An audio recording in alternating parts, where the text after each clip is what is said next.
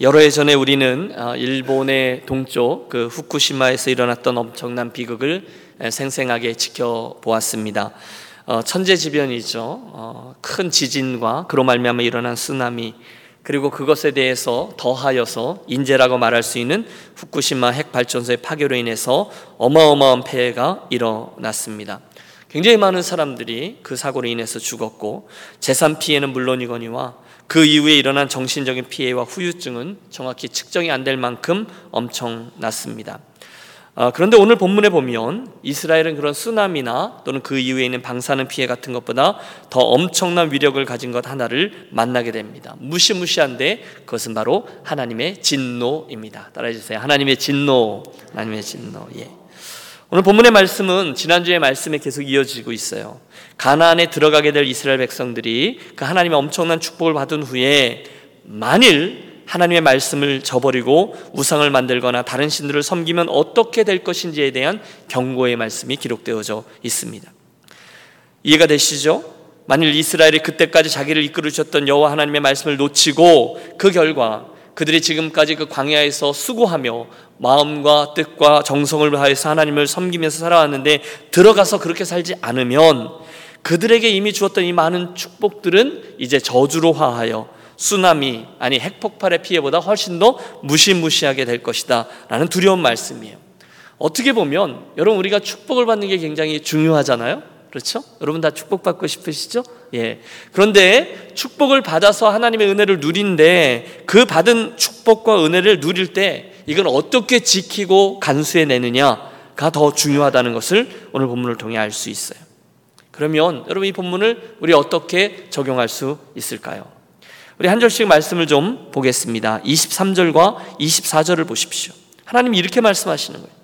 너희는 스스로 삼가 너희의 하나님 여호와께서 너희와 세우신 언약을 잊지 말고 내 하나님 여호와께서 금하신 어떤 형상의 우상도 조각하지 말라. 왜요?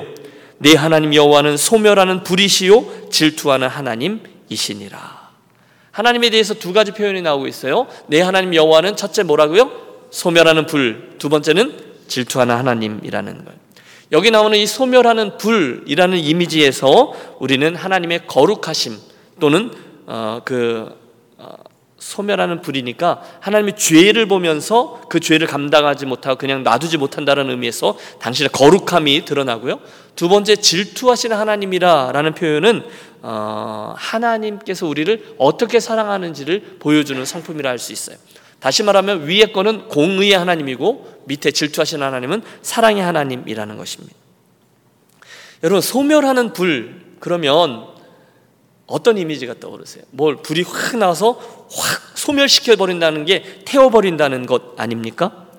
다른 어떤 것들의 접근도 불허하시는 우리 하나님의 완전한 거룩함을 의미하죠. 여러분, 옛날 이스라엘 사람들은 죄 있는 사람이 하나님 앞에 서면 어떻게 된다 그랬죠? 어떻게 믿었죠? 죽게 된다 그랬어요. 특별히 여호와의 불이 나와서 그 사람을 태워 죽인다라고 믿었고요. 역사상 그런 일들은 실제로 있었습니다. 그만큼 우리 하나님의 거룩하심은 우리 사람들의 죄와 허물을 용납하실 수가 없다는 거예요. 그런데 여러분 아세요? 우리들의 이 구속사, 우리들의 구원 역사의 시작이 바로 여기에서 비롯됩니다. 하나님이 거룩하신 하나님이시기 때문에 우리들이 죄 범하는 그 죄들을 용납하실 수가 없는 거죠. 죄의 삯은 사망이요 라는 말씀이 하나님의 그 거룩하심이라는 성품에서 비롯된 말씀입니다. 여러분, 죄인된 저와 여러분은 반드시 죽습니다. 왜요? 그분이 거룩하시기 때문에. 왜요? 그분이 공의로우시기 때문입니다. 그게 소멸하시는 불이라는 하나님의 성품이에요.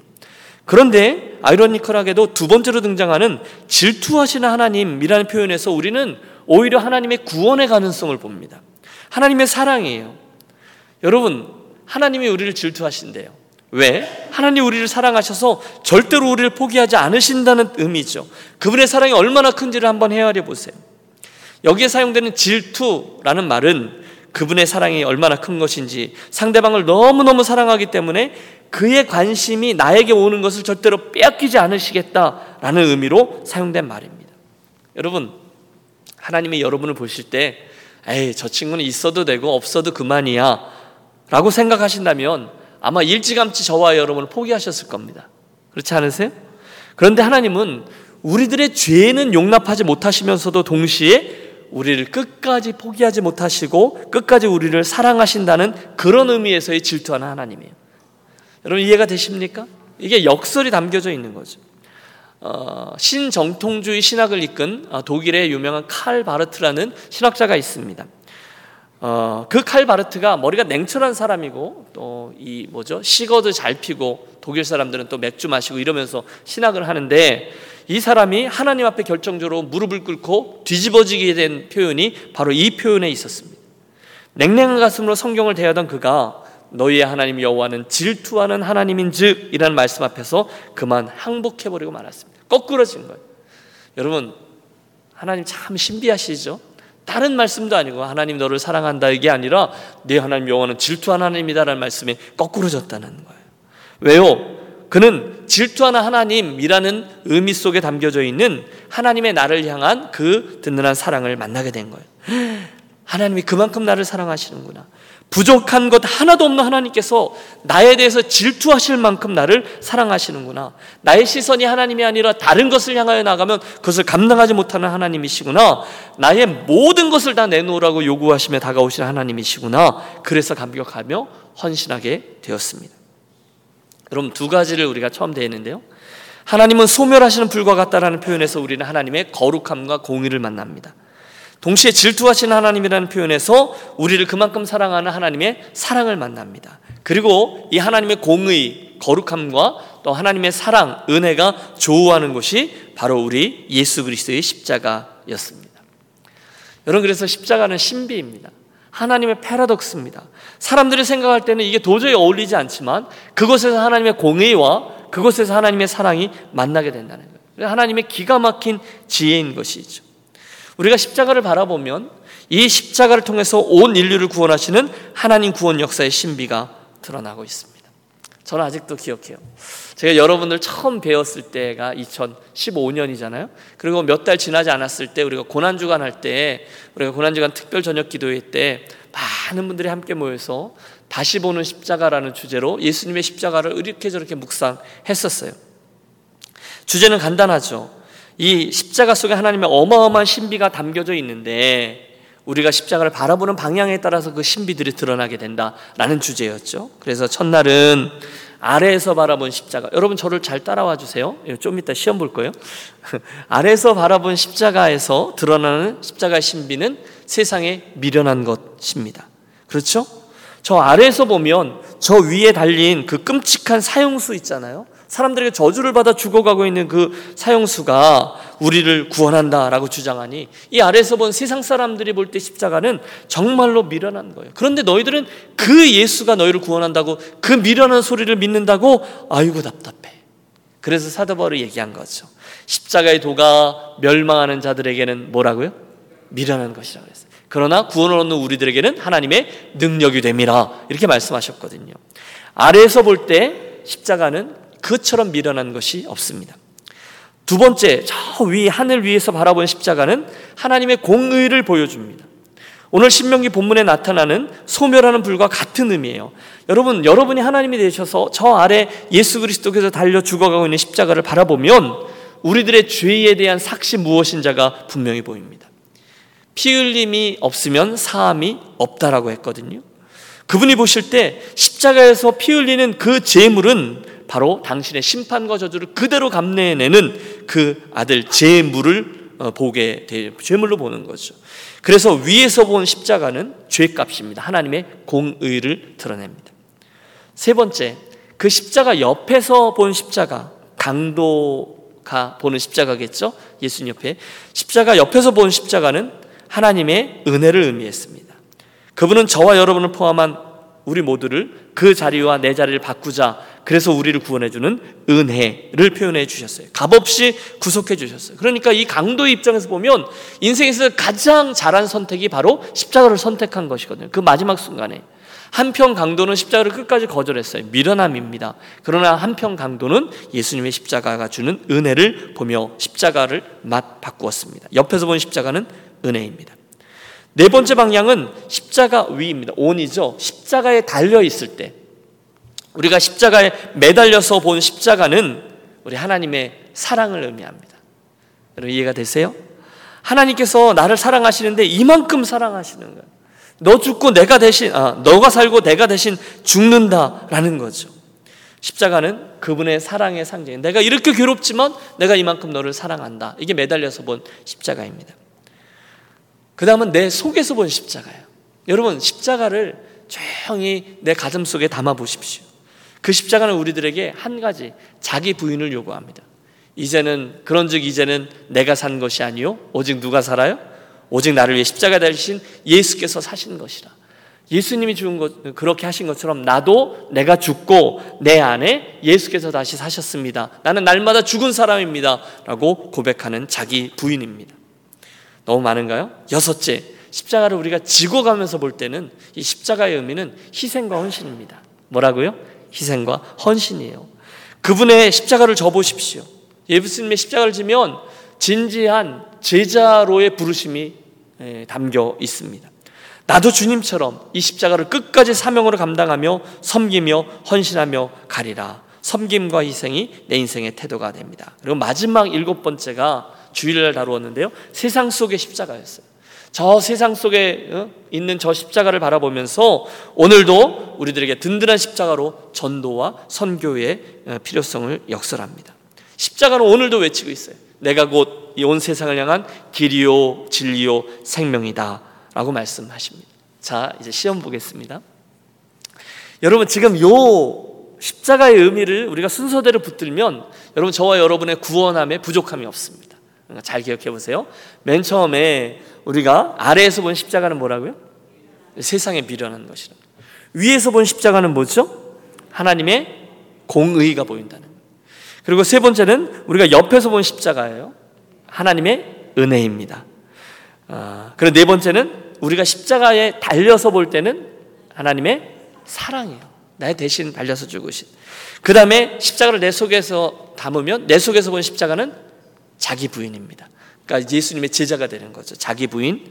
그리고 여섯 번째, 지고 가는 십자가는 섬김과 희생이라는 거죠. 그리고 마지막으로 세상 속의 십자가는 전도와 사명을 이야기해 줍니다. 공포의 무한반복 한 번 더 하겠습니다. 이제 저도 안 보고 할게요. 아래에서 본 십자가는 이 세상에 미련한 것, 위에서 본 십자가는 하나님의 공의, 옆에서 본 십자가는 하나님의 은혜, 매달려서 본 십자가는 하나님의 사랑. 그 다음 뭐죠? 아, 십자가를 내 안에 담으면 내 속에 자기 부인, 십자가를 우리가 매면 섬김과 희생, 그리고 세상 속에 있는 십자가를 바라보면 전도와 선교. 이 모든 것들이 십자가에 드러나 있는 하나님의 신비요, 사실은 하나님의 성품인 것이죠. 우리가 하나님의 성품 이야기를 하다가 이 이야기를 한 거죠. 이제 그 가나안 땅으로 들어가는데 하나님이 당신을 그렇게 표현하는 거예요. 나는 소멸하는 불이라는 거예요. 들어가서 나의 정의를 기억하라는 거예요. 그러나 질투한 하나님이라는 거예요. 내가 너희를 이만큼 사랑한다라는 것이죠. 자, 이어지는 이십오 절에서 이십육 절의 말씀은 가나안에 들어가서 이스라엘 백성들이 빠질 수 있는 위험에 대한 어, 경고입니다. 특별히 그들이 하나님의 백성으로 사십 년간 훈련을 받고 그 속에 들어갔을 때 가나안 땅에 살고 있는 사람들과 같아지려고 하는 시도에 대해서 하나님이 하신 경고에 너희가 그들하고 같아지려고 하면 이런 일이 있을 거다라는 거예요. 내가 그 땅에서 아들을 낳고 손자를 얻으며 오래 살 때에 만일 스스로 부패하여 무슨 형상의 우상이든지 조각하여 내 하나님 여호와 앞에 악을 행함으로 그의 노를 일으키면 내가 오늘 천지를 불러 증거를 삼느니 너희가 요단을 건너가서 얻는 땅에서 속히 망할 것이라. 너희가 거기서 너희의 날이 길지 못하고 진멸될 것이니라. 여러분 무시무시한 말씀이에요. 만약 이스라엘 너희가 가나안에 들어가 살다가 혹시 조금 편해지고 먹을만하고 먹고 살만해지고 그래서 영적인 긴장을 놓고 그 결과 다른 민족들과 똑같이 우상을 만들어 섬기면 너희는 어떻게 된다고요? 속히 어떻게 된다고요? 진멸된다는 거예요. 망하게 된다는 거예요. 하나님 그렇게 말씀하고 계셨어요. 여러분 하나님은 그 위험성을 알고 계셨습니다. 이스라엘은요 분명 들어가면 처음엔 잘할 거예요. 우리 실제로 보았어요. 들어가자마자 그들이 길갈에서 하나님께 유월절 제사를 지내고 첫 번째 만난 성이 뭐죠? 여리고성이라고 말해주세요. 예, 여리고성이죠. 첫 번째 만난 성이 여리고성이에요. 그 여리고성을 그들이 어떻게 점령했는지 우리는 압니다. 그대로 순종했습니다. 처음에는 잘했어요. 왜냐? 어릴 적에 경험했던, 이게 새로운 세대니까 어릴 적에 경험했던 그 광야 속에 있었던 하나님의 기적들이 그들의 영적인 추억으로 자리하고 있거든요. 그들의 여호와 신앙을 지키면서 잘할 거예요. 그런데 시간이 흐르면서 점점 점점 더 영적인 긴장이 빠지는 거죠. 그리고 가나안 땅에 정착하게 되면서 그들은 점점 더 편안하게 살게 되면서 이야기가 달라집니다. 하나님을 잃어버립니다. 에이, 어쩌다가 우리가 여기 왔나 보지 생각하게 됩니다. 그런데 여러분, 그 경고의 말씀대로 그 일이 정말로 이스라엘에게 일어났습니다. 그들이 어려울 때는요 하나님을 찾고 또 찾았습니다. 광야 시대에는요 그래도 기도하고 영적인 긴장감을 가지고 살았습니다. 왜요? 먹을 것을 하나님 주시니까. 왜요? 아말렉이 쳐들어오니까요. 그러니까 그들은 그나마 영적으로도 열심히 했어요. 그런데 막상 가나안에 들어가서 농사를 짓고 풍요를 경험하다 보니까 과실들을 따고, 그들이 가나안에서 주는 떡, 어, 새로운 번역은 과자라고 되어 있잖아요. 이런 것들을 얻으면서 풍요로움을 경험하게 되자 그들이 바뀌기 시작합니다. 그래서 정복시대가 끝나자마자 곧 사사시대가 시작될 때 이미 하나님을 떠나서 그 땅의 우상들을 섬기기 시작했습니다. 열세 번이나 반복되어져 나오는 이스라엘의 나쁜 사이클을 기억하시죠. 사사시대가 끝났어요. 그 다음에 사울 왕조부터 시작돼서 다윗 왕조, 열왕의 시대가 시작됐습니다. 말할 것도 없죠. 그래서 그 열왕시대에 하나님이 수없이 많은 선지자들을 보내어 호소했습니다. 너희들에게 준 과실과 은과 금과 심지어 가나안의 과자까지도 다 내가 너희에게 준 것인데 너희는 그것들을 가지고 우상들을 섬기고 그것들을 가지고 우상의 신전들을 치장하는구나. 하나님 나중에 막 절규하십니다. 그래서 내가 반드시 그것들을 다 빼앗아 이방 나라들에게 흩어버리리라. 선지서들을 보면 계속해서 이 신명기서에 나왔던 하나님의 경고의 메시지가 어떻게 현실이 되는지를 보여주고 있습니다. 호세아 선지자를 살필 때 우리가 이 요절로 삼았던 게 말씀이 육 장의 말씀이죠. 오라 우리가 여호와께로 돌아가자. 우리가 돌아가면 여호와께서 우리를 다시 품어주실 것이다 라는 말씀이었습니다. 그런데 그들은 끝까지 순종하지 않았고 지금 몇백 년 전 그 모압 땅에서 하나님이 주셨던 예언의 말씀 그대로 그들은 이방인에게 의해서 철저히 멸망하는 현실을 경험하게 됩니다. 우리들 이야기를 해보실까요? 우리들에게도 그대로 이 삶들이 재현될 수 있습니다. 여러분 가만히 보시면 신기한 게요, 우리 교회 식구들은 어쩐지 모르겠어요. 그런데 보통 그리스도인들이 어려운 상황, 어려운 형편, 정말 힘든 상황에서는 오히려 하나님을 간절하게 찾는데, 이게 좀 편해지고 먹고 살만해지고 그러면 이상하게도 하나님을 잘 잊어버려요. 여러분은 어떠세요? 예, 언제도 예수를 잘 믿는 것 같으세요? 어, 하나님께 아쉬움이 있을 때, 간절하게 부르짖을 때, 정신을 똑바로 차리게 할 때. 그런데 그때는 하나님 은혜를 사모하는데 하나님이 다행히 은혜를 주셔서 그 어려움을 잘 감내케 하시고 잘 넘어가고 마침내 평안하게 되어지면 그때부터는 자꾸만 영적인 긴장감이 줄어들고 오히려 기도도 잘 안 하려고 그러고요, 말씀도 잘 쫓지 않으려고 합니다. 그걸 어떻게 해야 돼요? 조심하라 라는 말씀인 거죠. 여러분 다윗이 정확히 그러지 않았나요? 다윗이 하나님과 가장 친밀했던 때는 광야였을 거예요. 도망자로 살았을 때. 그런데 주께서 저로 하여금 이스라엘의 대, 대적들을 다 멸하신 후에, 그리고 시작된 이야기가 다윗의 간음과 그리고 어, 하나님을 떠나게 되는 스토리로 이어지게 되죠. 가끔 이제 카톡이나 또는 내려갔을 때 여러분들이 이렇게 대화하면서 제 설교에 대해서 이렇게 코멘트를 해주시거나 감사의 인사를 해주시는 분들이 종종 계세요. 아, 목사님 오늘 말씀은 꼭 저에게 주신 말씀이었어요. 너무 감사합니다. 그런데 여러분 그분들을 가만히 보면요, 늘 평안하고 걱정 없는 분들보다는요 근간에 좀 어려움을 겪으시는 분들이 훨씬 많습니다. 그러니까 무슨 얘기예요? 하나님의 은혜에 목마른 분들이 있다는 거예요. 그 삶에 간절함들이 있어요. 기도해야 될 때 그때 계신 분들이 많아요. 그러니까 마음이 가난해지다 보니까 사모하는 마음으로 하나님의 말씀을 듣고, 그 말씀은 꼭 나에게 주신 말씀입니다라고 듣고 또 받는단 말입니다.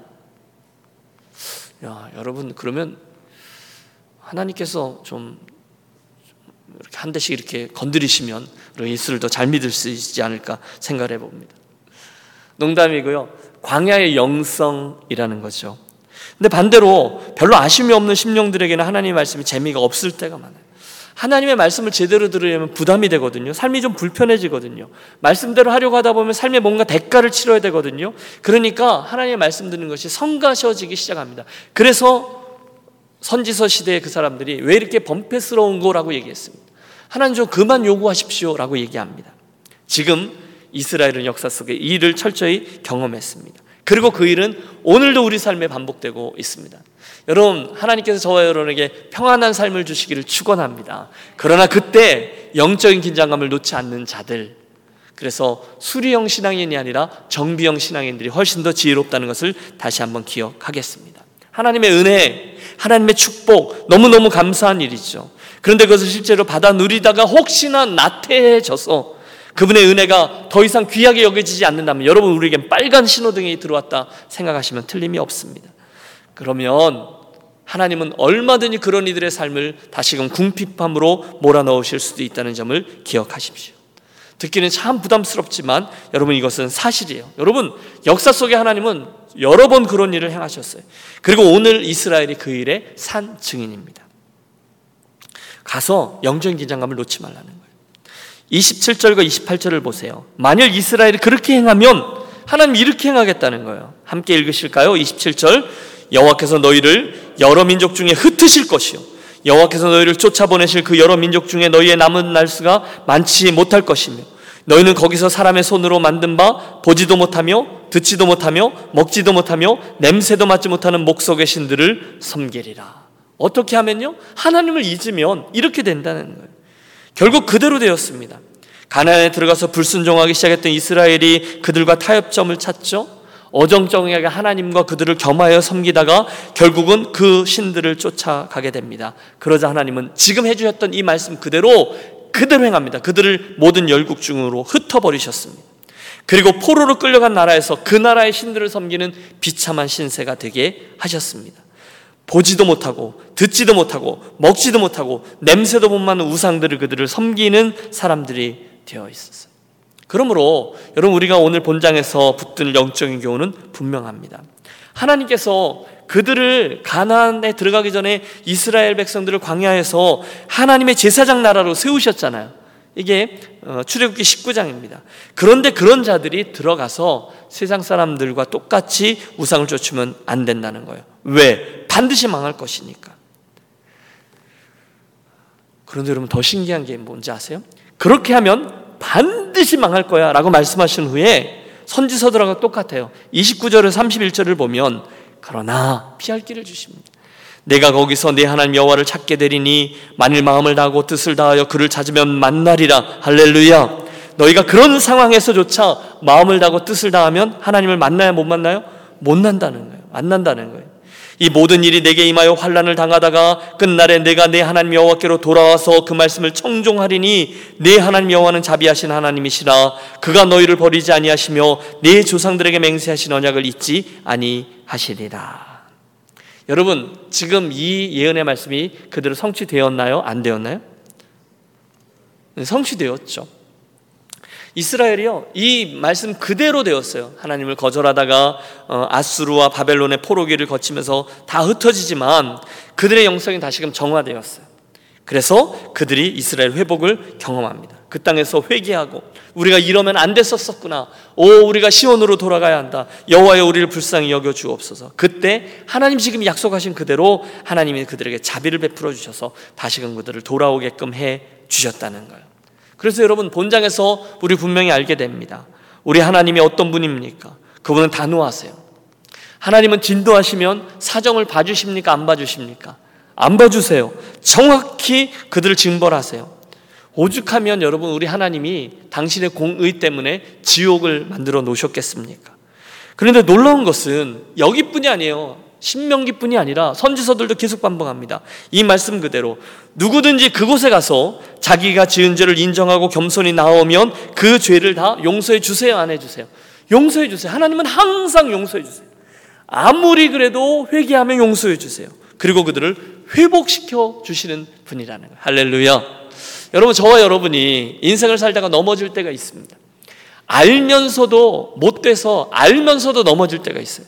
그리고 알면서도 하나님이 나를 어디까지 어디까지 그러면서 넘어질 때가 있어요. 하나님 다 아세요. 참 못됐다. 그러나 어떤 상황에라도 그가 회개하면 하나님 반드시 그를 품어주신 하나님인 줄로 믿습니다. 멀리 갈 것도 없어요. 그 일에 제가 증인입니다. 여러분이 증인입니다. 저와 여러분이 하나님 앞에 어떻게 설 수 있어요? 우리가 그 죄, 우리들의 강팍함, 하나님을 인정하지 않는 그런 우리가 어떻게 이 하나님의 거룩함과 만날 수 있겠습니까? 그런데 단 하나, 그분의 자비하심 때문에 오늘 우리가 이렇게 서 있는 것이죠.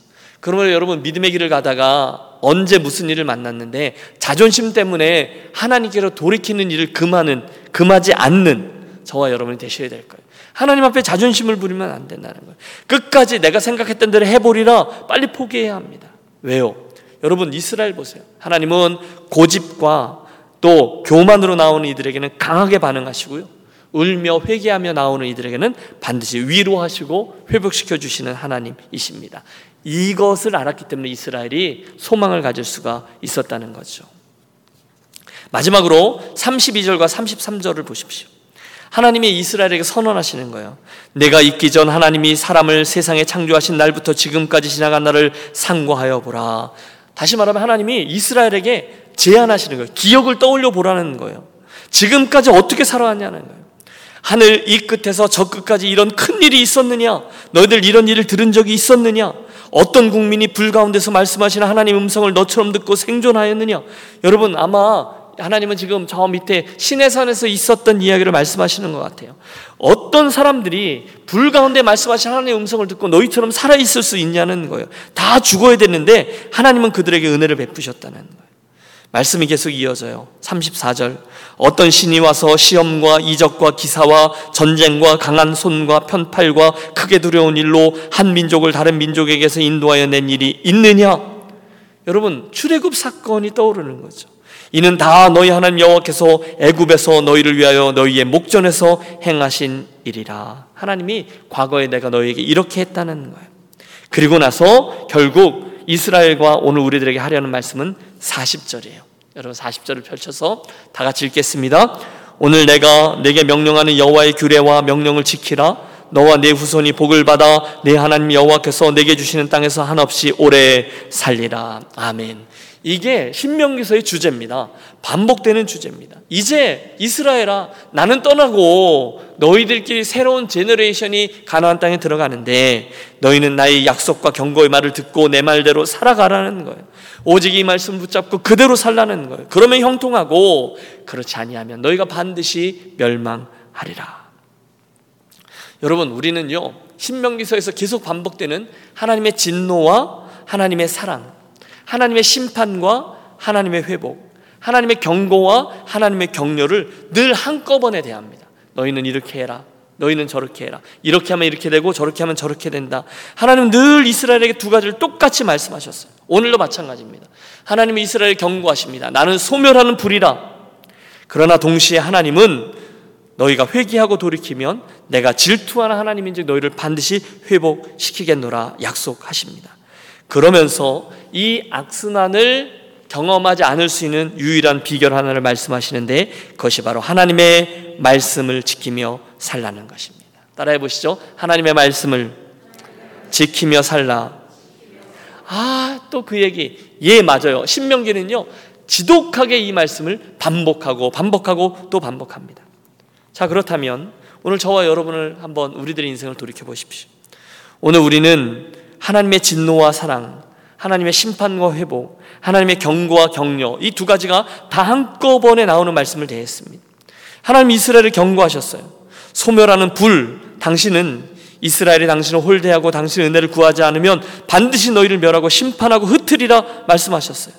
그런데 동시에 하나님은 자비의 하나님이시기 때문에 너희가 회개하며 그 은혜를 구하며 나오며 너희를 회복시켜 주겠노라 약속하셨습니다. 하나님의 말씀을 지키며 살라? 예, 알겠습니다. 그렇다면 오늘 우리 그대로 적용하시죠. 혹시 오늘 우리들이 가지고 있는 영성은 광야의 영성입니까? 아니면 가나안의 영성입니까? 오늘 우리는, 우리는 혹시 가나안에 들어가서 처음에는 우리가 막 하나님 앞에 매달리며 살았지만 혹시 오늘 내 삶에 펼쳐져 있는 편안한 삶 때문에 영적으로 배불러지고 게을러지고 하나님의 은혜와 축복을 구하지 않은 제 인생길을 걷고 있지는 않습니까? 그렇다면 이 밤 우리들의 기도 제목은 자명해지는 거죠. 하나님, 저로 하여금 다시금 영적으로 긴장하게 하여 주옵소서. 저로 하여금 하나님의 은혜를 사모하되 가난한 심령으로 하나님의 은혜를 사모하게 하옵소서. 우리 그렇게 간구하겠습니다. 그래서 신명기 전체가, 아니 성경 전체가 계속해서 강조하고 있는 대로 하나님 저로 하여금 그 광야 영성을 가지고 하나님의 은혜에 목말라 하며 하나님의 말씀을 내가 주시며 그걸 소중히 여기면서 그걸 지키면서 살게 하여 주옵소서. 우리 그렇게 구하면서 나아가겠습니다. 그래서 오늘 이 밤 우리가 이 두 가지 주제가 계속 반복되지만 소멸하는 불과 또 질투하시는 하나님이라는 이 두 가지 사랑과 또 이게 첫 번째는 진노죠. 진노와 사랑, 경고와 격려, 또 심판과 위로, 이 두 가지 말씀을 우리 앞에다 놓고 하나님 나로 하여금 영적인 가난함과 영적인 긴장감을 늘 유지하여 평안하다 평안하다 할 때에 오히려 하나님을 더 든든히 붙잡고 순종하며 살아가는 믿음의 사람 되게 주옵소서. 이전에 우리 같이 그렇게 기도하며 나아가겠습니다. 제가 먼저 기도하죠. 하나님 아버지, 이스라엘 백성들의 저 실패를 거울 삼아 오늘 우리가 광야의 영성을 도무지 잊지 않는 지혜로운 성도들 되게 해 주시옵소서.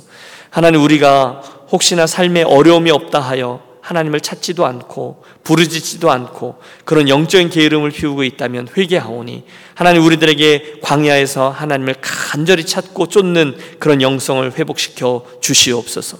주님의 은혜와 축복을 구하고 또 구하고 또 구하는 가난한 심령 되게 해주시고 남겨져 있는 인생 우리가 이 땅에 있든지 가나안 땅으로 들어가든지 늘 하나님의 말씀을 가까이 하고 말씀의 뿌리를 내려 든든히 서고 순종의 열매를 맺는 인생들 한 분 한 분의 것 되게 하여 주시옵소서. 이 밤에도 우리가 기도함으로 아버지 앞에 나아갑니다. 우리들 기도를 들으시고 우리를 긍휼히 여겨주시고 주의 자비의 손길로 한 분 한 분을 붙들어 주시옵소서. 존귀하신 주 예수 그리스도 이름으로 기도하옵나이다. 아멘. 아멘. 우리 함께 오늘 말씀 붙잡고 기도하며 나아가겠습니다. 우리 늘 신명기서 붙잡고 기도할 때는요.